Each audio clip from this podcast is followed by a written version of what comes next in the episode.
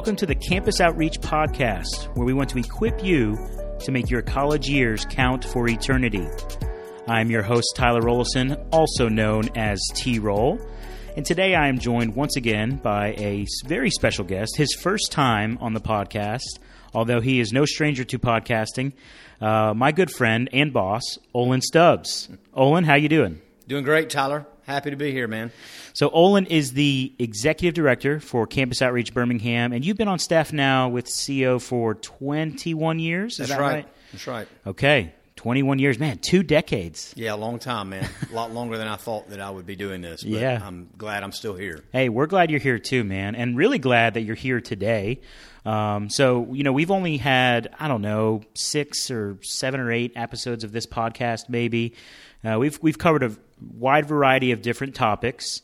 Um, but in light of where we are at today in 2020, uh, it's an election year. We're gonna we're gonna talk about politics, Okay. and we wanted to have you on to talk about politics. Okay. Well, I guess you couldn't find anybody better, but uh, we'll see how it goes. For sure. So, uh, on today's episode, we're going to talk about the Christian and politics. So, Olan, what I think we'll do is we'll uh, just ask you a few questions, and uh, yeah, we'll just see kind of how the conversation goes. That sound good? Sounds great, man. All right. Well, let's dive in. So, uh, let's start here, Olan. Is it important for a Christian to be involved in politics, both on a national and a local level, or how important is it? I guess. Yeah, great question. I do think it's important for a Christian to be involved in politics, nationally and locally. Now, exactly how involved, uh, you know, there's different levels of involvement, and there's nothing in the Bible that clearly says you have to be this involved. Uh, but I think about it as a stewardship. You think about uh, the Bible talks about stewardship a lot, but I think about specifically the passage in Matthew 25 where the master, who represents Jesus, gives people different talents, money they're supposed to spend and invest. And a lot of times you'll hear people preach a sermon on that and talk about, well, that represents our time, our talents, our treasures, our gifting. Hmm. And I think that's true. I think you could also say it represents your opportunities. Are you making the most of your opportunities? And so, one of the things in a democracy is you have the opportunity to vote to influence the leadership of the country that's going to affect everybody that lives in that country. And so, I, I see it as a stewardship that, yes, I mean, at the bare minimum, you ought to be casting an educated vote. Gotcha. Okay.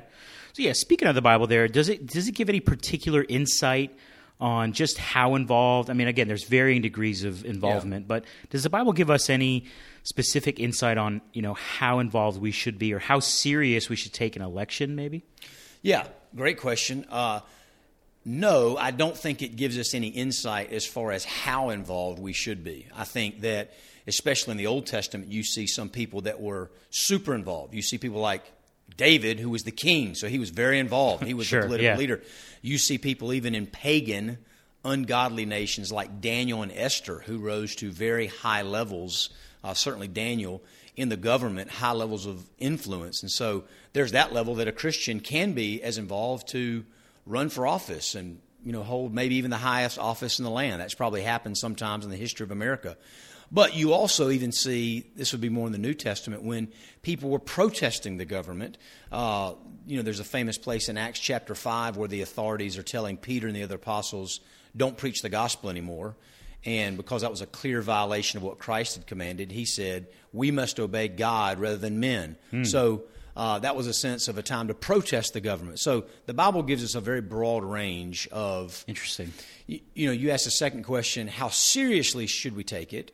I think we should take it very seriously. It's important, but it's not the most important thing. Certainly, our, our spiritual life, our walk with the Lord, talking to somebody about Christ. Let's just say that I meet a stranger maybe on an airplane and I've only got 30 minutes and I can influence that person with whatever I wanted to influence them with. Well, it would be much more important for me to think about influencing them spiritually, to talk about Christ and the gospel, rather than thinking about how to influence them politically. I'm not saying that's bad, Right. but it is secondary. And I think sometimes Christians miss that and they can get so caught up in an election year that they exalt politics even above the gospel. And that's a yeah. mistake. Yeah. Mm. That's good, man. That's good. Here's a question for you. I think, you know, it's it's really tough for uh, college students, young Christians who are trying to walk with God, and they, they see what's going on in our country with politicians and just the divisiveness of politics in general. Uh, there, there seems to be a la- like very few good examples of maybe uh, good politicians, right? Sure. So, are there? Would you say are there any historical examples of maybe Christians that really did take their faith seriously and they made an impact? You know, in in society through politics. Does that make sense? What I'm asking? Yeah, absolutely. There's a lot of great examples. You probably do have to go and, and listen. There are probably examples today maybe at more local levels, at smaller levels Sure. that don't have the limelight as much. Uh, it does seem politics seems so toxic and divisive today that to rise to really high office, um, it, it seems like you almost have to get your hands dirty, and I hate that, but that, Yeah, that just yeah. seems like a reality. But there certainly are examples throughout um, history.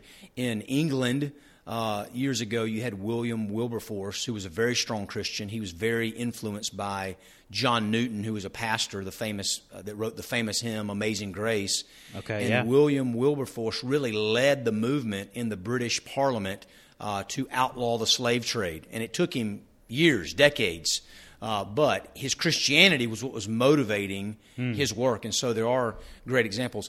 A lot of people think that Abraham Lincoln uh, became a Christian. I've even heard some people say that maybe Abraham Lincoln became a true Christian while he was the president, uh, and that his Christianity uh, influenced the way that he thought about ending slavery in America. And so there, there certainly are great examples uh, throughout the world and history of Christians having great influence. Gotcha. That's good.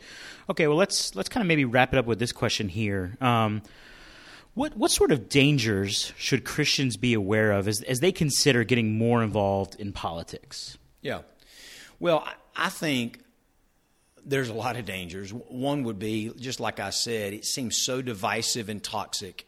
And there is the mindset sometimes of, hey, this is a street battle, this is a street fight, and the stakes are so Mm. yeah. high, anything goes. Yeah. And so I if I have to lie or I have to slander or say some really mean, harsh things to get my way, I'll do it.